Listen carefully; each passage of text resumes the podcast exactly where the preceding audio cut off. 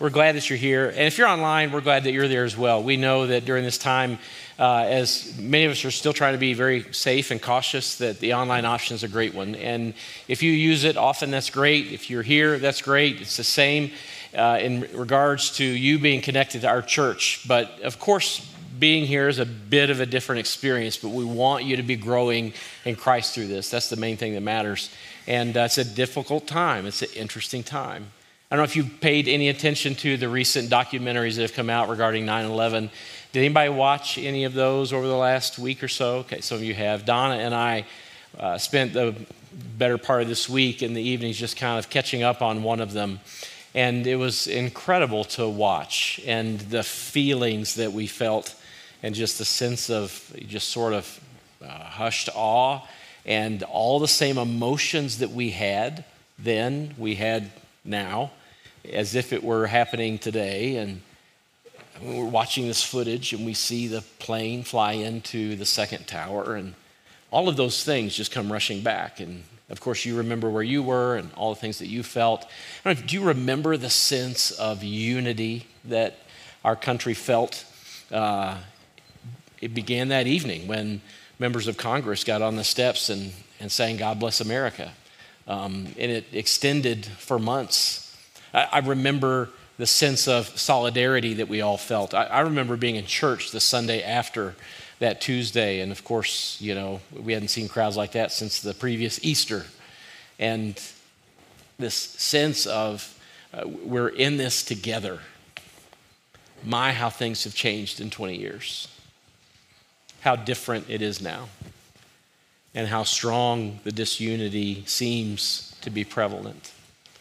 And I don't know if this is true or not, this is just my observation, but as I look at our country and as I think about where we were and where we are and maybe how we got there, my little theory is this. I know that when this happened back in 2001, that we were united and that we felt a sense of solidarity together, but we were united around a couple of things. Fear was one of them. We couldn't imagine that this could have ever happened on our soil to this degree, to this, this extreme and we were united around a common enemy. Some would even say hate toward an enemy.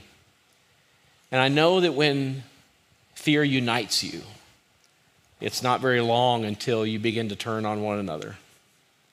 I know that when you have a common enemy, one that you might even ascribe a, a word as strong as hate toward, it won't be long until you begin to use that same emotion to other people, even your brothers and sisters and, and fellow fellow countrymen and women.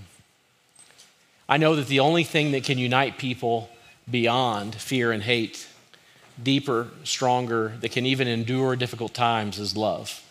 That's the only thing that can unite.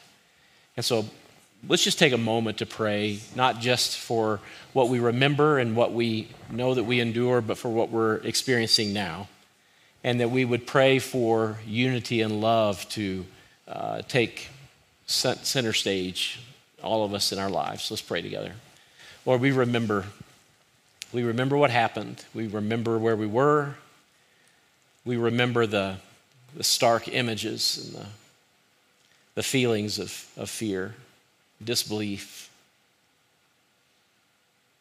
Lord, you tell us many times in your word to remember that we would not repeat history. We remember the things that we've learned over time and we pray that in this current season, that the love that you have filled us with, that it would take priority in the way we treat each other, the way we care for one another,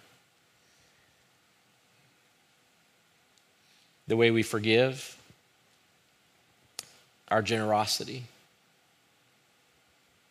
We pray that the love that we have in you would transform us and transform every relationship that we have.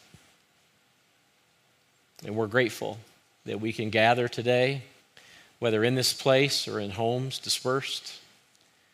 We're grateful for your word and worship and each other. As a church, we all pray this in the name of Jesus, and we say together, Amen. Josh undersold the, uh, the role of Newfoundland in the uh, experience of 9 11. I don't know, have you seen Come From Away? Who's seen it? Anybody seen it? It's a musical that's out. It's on Broadway, and there's a, a, a movie version available online. And when the planes were diverted away from various airports, many of them, do you remember how many thousand people, Josh? About 7,000 people ended up on the little rock that we call Newfoundland. And uh, they had to stay for a period of time, and the, the musical is all about that. Lee and Heather are watching online right now. They're, they've joined us from, from that little rock we call Newfoundland, and we're glad that Newfoundland sent us Josh. Aren't you thankful for Josh? Yeah. All right, so we're just in a two week little short series called Jars of Clay.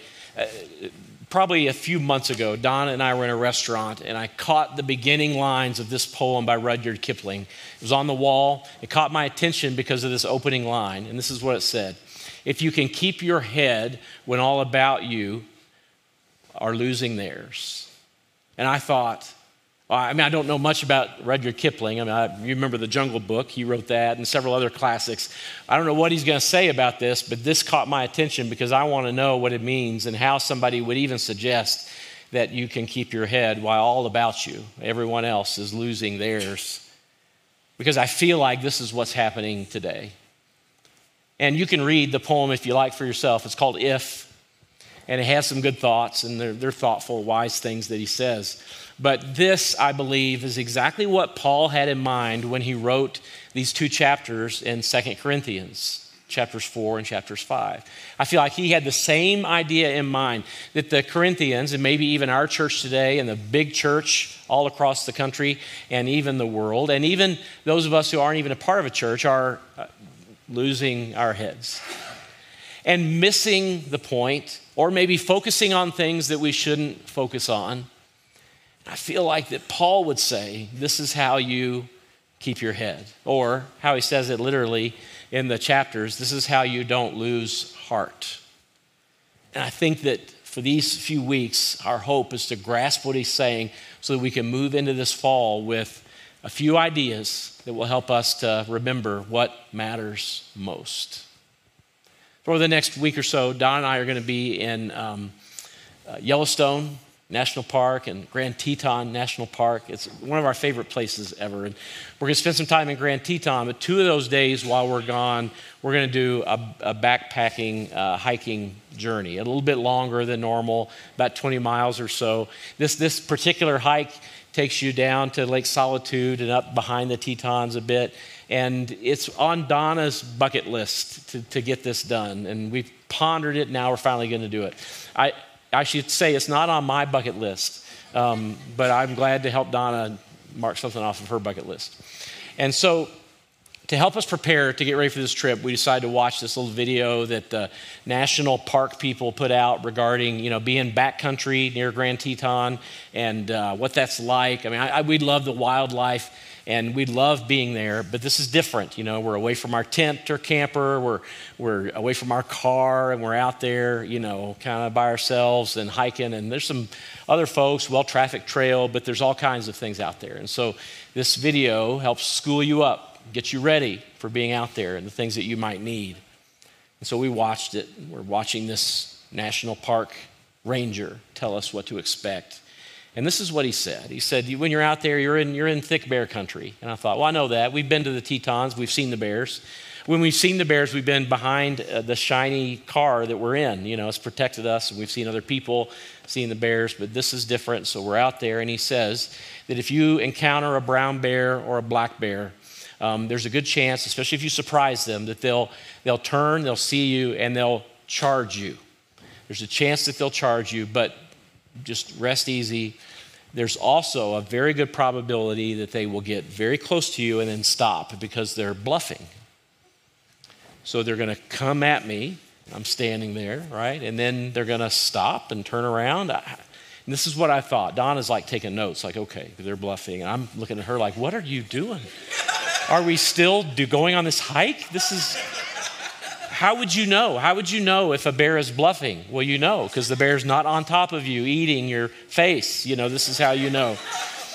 And I just thought, I, I can't even begin to fathom being able to be in that moment And this bear turns and faces me and Donna, and we just stand there, and I think, I think he's bluffing. I think he's bluffing.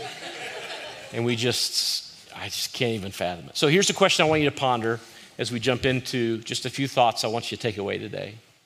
Have you ever felt anxious or worried about something specific, only to find out that your fear and your anxiety were completely unnecessary?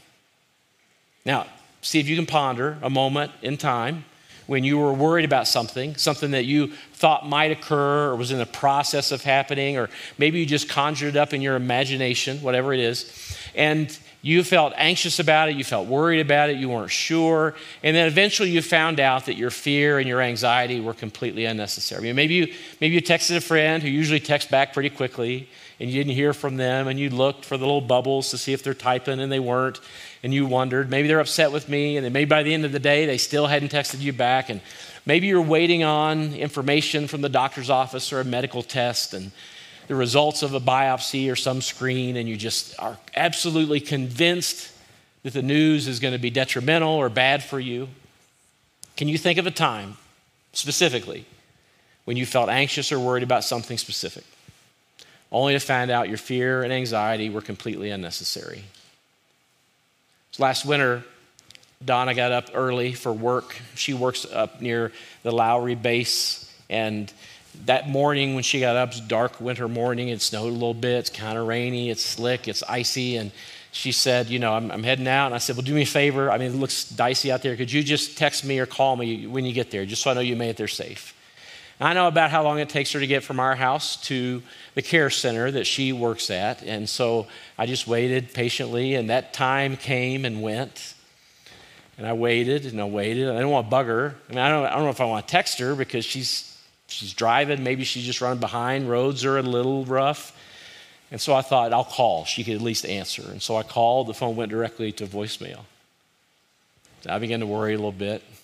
I mean, she knew I was concerned before she left. Surely she would be thoughtful enough to let me know she arrived. So I thought, well, I'll just wait a few more minutes. And I tried it again, straight to voicemail. Now, I never do this. I usually always just use her cell phone, but I thought, I don't know what else to do. I can't reach her via her phone. So I called the care center, the landline, and dialed the phone, and volunteer answered the phone and said, you know, this is the Denver Hospice. And I said, well, this is Phil Vaughn. I'm Donna Vaughn's husband. Um, I'd like to speak with her. And she said, oh, uh, I, don't think she, I don't think she's here right now. Let me, let me find out. Put me on hold while I, and this has been an hour now. She should have been there a while ago. Then finally, the phone picks up, and it's Donna's voice. She says, hi, as if everything's just normal. And I just said, you know, we'll talk when you get home. Because in my imagination, I had completely conjured the entire accident that she was in. I had pictured her, her in the middle of a mangled mess of glass and metal, and, and I was absolutely certain that you know, I was going to spend the rest of my day or the week at the hospital. What about you? Have you ever felt anxious about something, worried about it, only to find out that it had not come to fruition at all, that that thing the thing that you were anxious about, it, it wasn't even a thing. It wasn't even real. It didn't exist. It would be like a bear charging you, and you know this bear is absolutely just bluffing. He's not going to come after me. This is the question that I think Paul wants us to wrestle with in these two chapters. Because if you've ever been in a time in history when somebody has laid out the bait for you to take it, it's right now. If you've ever been in a moment in time in your lifetime when you have been tempted to engage in arguments and discussion and debate and maybe pick one side or pick another or decide this is really important and the other things aren't important, it's been right now. What Paul would be wanting you to wrestle with is this question right here What, what is real? Is it the bluffing bear? Is that real? Or the, the imaginative worry that you have conjured up in your brain? Is it the debate about this or that that's happening right now in our culture? What is real? What is deserving of your attention, your emotional energy, the care, the love, or the heart capacity that you have? Another way to ask it what concerns should win the contest for your mental and emotional bandwidth. Think of it this way if all of this is a, an appropriate question, and if care that you give, stuff that you're concerned about, that you maybe put your energy toward or, or decide that you're going to ponder and think about and give some attention to, if it's a limited quantity, and it is, because when you've felt fatigue over the last couple of years, it's because your little bucket of care, well, it's empty and you don't have any care to give. Somebody says, Can you? And you say, Well, I look at your bucket and you say, I don't care. I don't care anymore. I have nothing more to give to it. If it's a limited quantity, then this question is probably the most important one of the day. What should you give it to? What is real? I mean, if you're going to feel anxious and worry, which we shouldn't anyway, but we do, what should you be concerned about? And are there moments when the very thing that has captured your attention, that you've given lots of energy to, this issue or this debate or this struggle, it's not even worth it in any way? Think about it like paper money, like your wallet, right? If you had some care to give and it had a little denomination, you know, ones and tens and whatever you would carry with you. When you're all spent and you open up your wallet and it's empty, what is worth the attention and the bandwidth that you have to give? This is what Paul is asking. What is real? When he says this in 2 Corinthians 4. So we fix our eyes not on what is what? But on what is unseen. In fact, let's just say that phrase together. You ready? The whole thing. So we fix our eyes not on what is seen, but on what is unseen. And I don't even know if you can make sense of this. And Paul knows when he writes this that this is terribly confusing. How do you even do that? How do you fix your eyes on things that are unseen? And how do I make those the priority? And isn't it incredibly easy to get distracted or decide that you're going to be emotionally invested in something that turns into nothing or just takes you down a path that is worthless? So, Paul's going to say this concept, this idea, in the two chapters I've mentioned, 2 Corinthians 4 and 5. He's going to say it about eight times, over and over and over again. Why? Well, because he knows that you and I get distracted by the shiny object, we get distracted by the heated issue, we get distracted by the debate or the emotionalism of the moment, and we forget what matters most, and we completely run down a road and then find ourselves empty and depleted and with nothing to give, and it's been for nothing at all. And so he says, so we fix our eyes not on what is seen, but on what is unseen. Since what is seen is temporary, or to use our language that we used a minute ago, for what is seen is not real, it doesn't last. But what is unseen, well, it's eternal. Or, in other words, it's real. It's real. Now, I would imagine over the last few days or weeks or months, you have found yourself sort of living, we'll say it this way, in violation of what Paul has to say here. That you have found yourself maybe swept up by a, an issue or a feeling, or maybe you have found yourself focused very much or deeply concerned about what is temporary. And when we do that, we completely miss what is eternal knowing this is a hard concept, again, Paul just repeats it over and over and over again. In fact, right before this, here's how he says it For our, say it with me, light and momentary troubles, Paul doesn't even know what you're going through right now. And how, how incredibly rude of him to call what you're experiencing a light and momentary trouble. How, I mean, the audacity of the man to say to you and to me what you're experiencing is a light and momentary trouble. But then he compares it. Your light and momentary troubles are achieving for us an eternal glory that far outweighs them all. And so we see it again and again. There's what's seen and what's unseen. There's what's not real and there's what's real. There's light and momentary troubles, and there's an eternal glory. Over and over and over again, Paul repeats it. In fact, it's even in the key verse for the where we got the name for this little series when he says this For we have this treasure in a what? Jar of clay. We talked two weeks ago about your jar, my jar, and what it looks like, and how we pay attention to the jar. Working on the jar, your jar is in better shape than my jar. I'm jealous of your jar. All of these things are true about our physical appearance, and we elevate it above so much. We spend so much time and energy about all of the things that are related to this jar. And Paul says it's an earthen vessel, it's fragile, it's common, it's all of these things. But it encases, it holds within it an all surpassing power. And it's clear it's from God and not from us. Now, what Paul's trying to tell here, what he's trying to teach us, isn't new.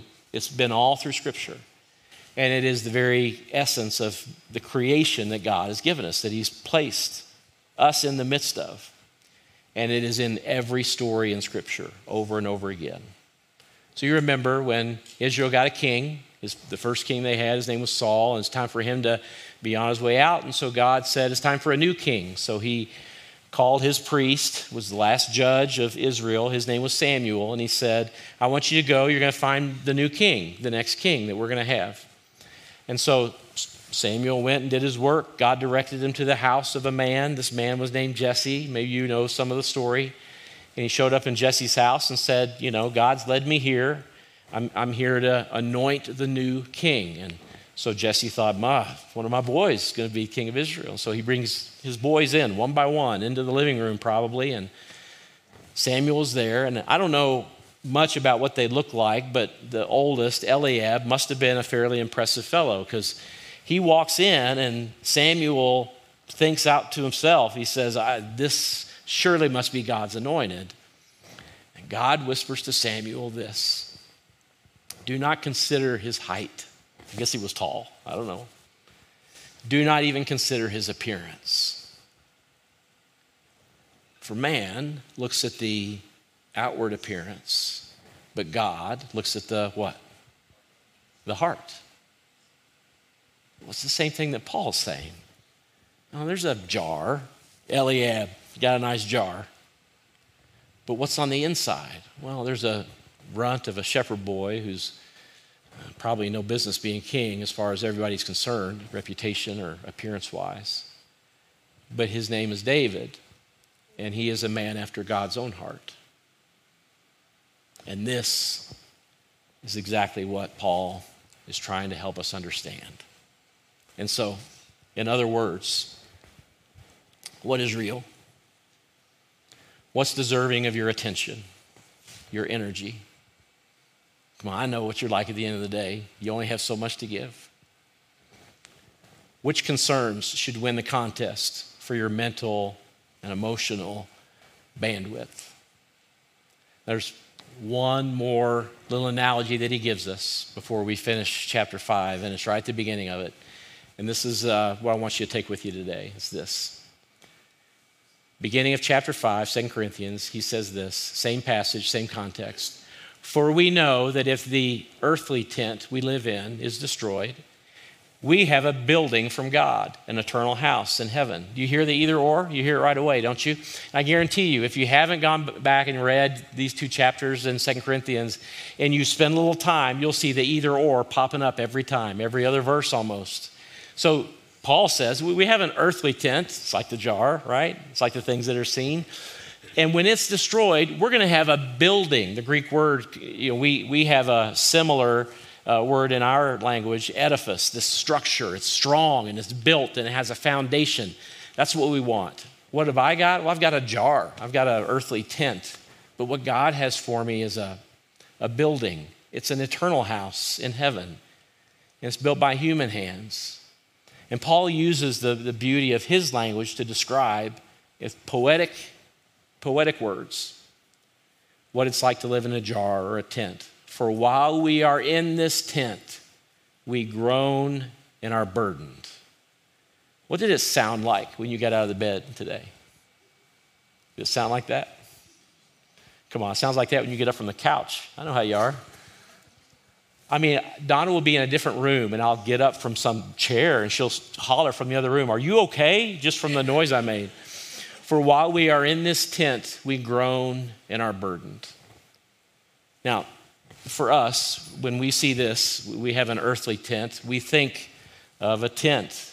You know, we're going to be out backpacking and hiking, and so we have to stay overnight. Our son does this, he does the trekking and the backcountry stuff. And so he said, I've got a tent you can use. And so he showed me the tent, handed it to me. It was about this big. I said, Where's the tent? He said, That's the tent. Said, You're going to carry it. You don't want to carry a big tent, do you? I said, No, I don't. I mean, your, your, mom's going to carry it. But um, that, that turns into a tent. He said, Yeah, it's, it's all you need. It's a flimsy tent that a bear could tear through, you know, very quickly. It'd be just like the wrapper on a piece of bubble gum, right? It's an earthly tent. That's what we think. But when the people who received this letter, when they heard, probably read out loud what Paul wrote, they didn't hear tent. They heard it very differently. This is what they heard. For we know that if the, what does it say? Say it with me. Earthly tabernacle. It's the same word. In the Greek, to us it means tent, to them it meant tabernacle. It's the same thing that it says in John 1 when Jesus came and put on flesh and pitched his tent near us. Another translation that they would hear then would be He tabernacled near us. And every Jewish man and woman, even the Gentiles who live among communities of Jews, would know exactly what that meant. And they hear this phrase that we are a part of or we inhabit an earthly tabernacle, and immediately their memories would go to the wandering in the desert that the Israelites experienced after they were released from slavery. Moses led them out. And then they spent 40 years wandering between Egypt and Canaan. And they lived in a tent, a tabernacle. And they carried with them a tabernacle and set it up for their worship in God's presence. And when they hear this understanding, they know exactly what Paul is saying. We have no home. We don't even know where we're supposed to send our mail. We are a nomad people. This is not our home. This is not how I feel about my home. I like my home.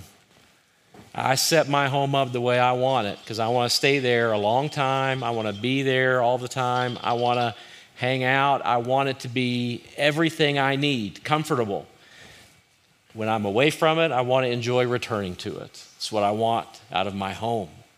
What the people of Israel knew is that this place is not our home, that there's something else. It's an earthly tabernacle.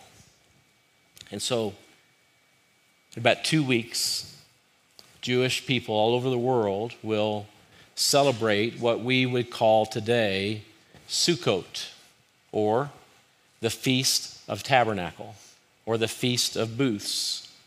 God established several feasts and observances. You know of Passover and maybe some others that are a part of Jewish life. He established these feasts so that they would remember the critical lessons that were learned by the people of Israel throughout history. And the Corinthians knew this because in the first letter that Paul wrote, he said this to them I don't want you to forget, dear brothers and sisters, about our ancestors in the wilderness long ago. And the whole chapter is about all the lessons that they learned when they wandered in the wilderness. And so, up in Denver in Jewish communities in two weeks, if you know where the Jewish people live, you should drive through the neighborhood and you'll see behind their house that they have erected a tent. It's called a sukkah. S U K K A H. And it represents their dwelling for this period of time. They do it for seven days.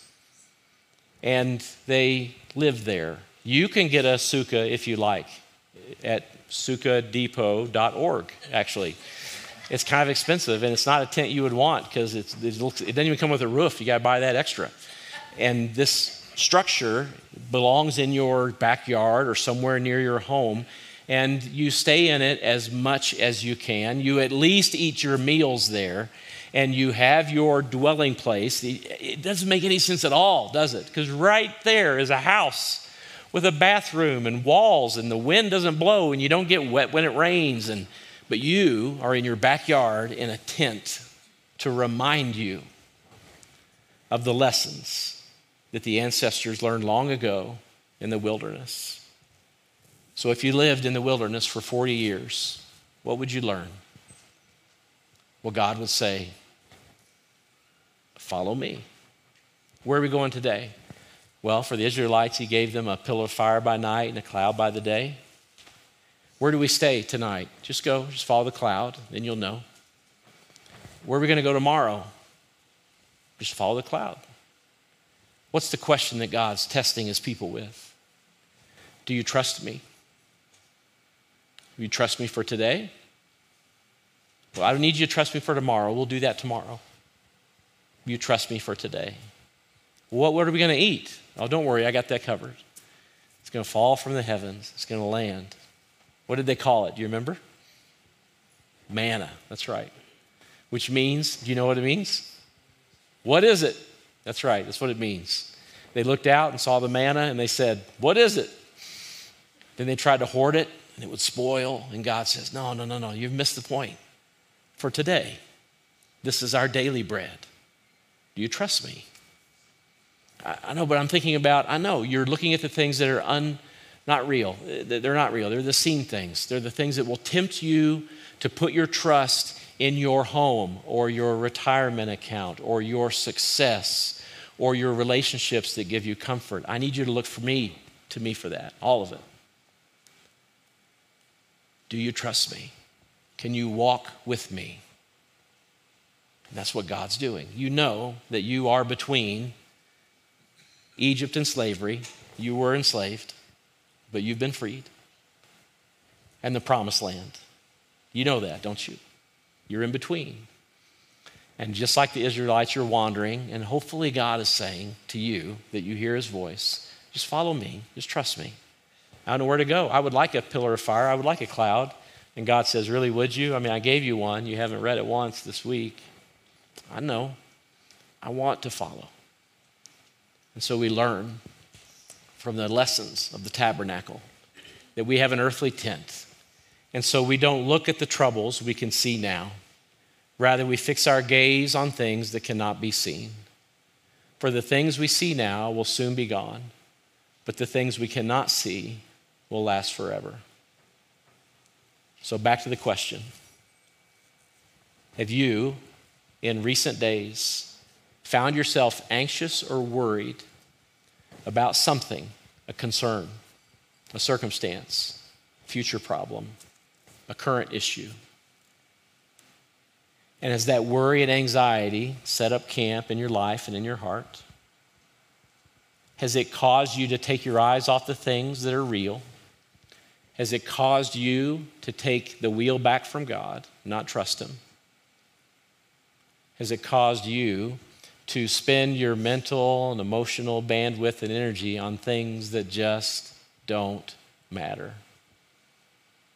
Let me guide you through a bit of a prayer and give you a moment to reflect on this. Once you bow your heads and close your eyes, if you're at home, what an advantage you have just to be quiet in your own space. So, Lord, we come to you, we pray right now, and we ask that you would help us to wrestle with this question What, in fact, is real? Lord, what are the things that have been dangled in front of us, bait that we shouldn't have taken, issues that we shouldn't have engaged in, problems that aren't really problems?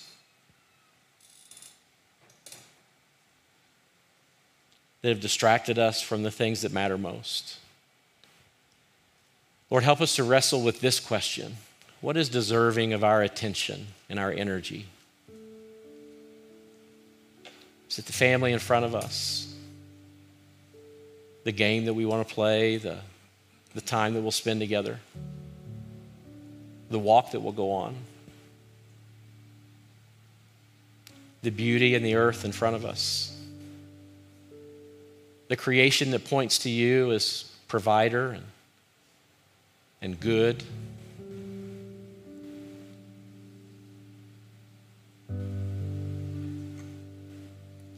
So, right now, just give the Spirit a chance to remind you of a couple things. Of maybe a moment this week when your attention was pulled away from the things that matter most to something that is trivial or irrelevant, or even an important issue that doesn't rise to the top of what matters most.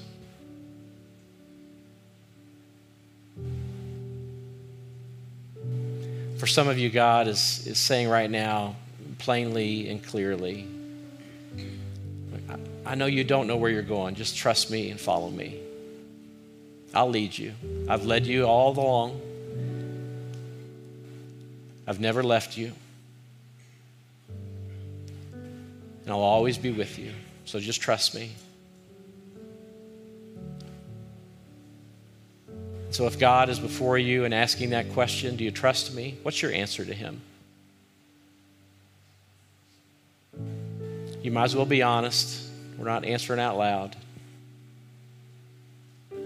Just express it to him right now.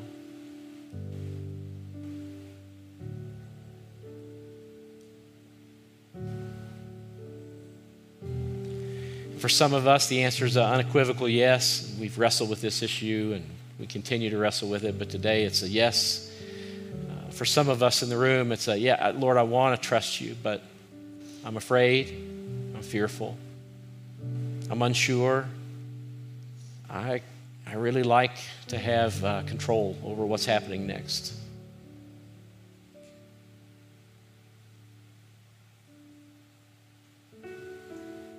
So, Lord, we are jars of clay. And so often our our list of concerns and priorities is a bit upside down.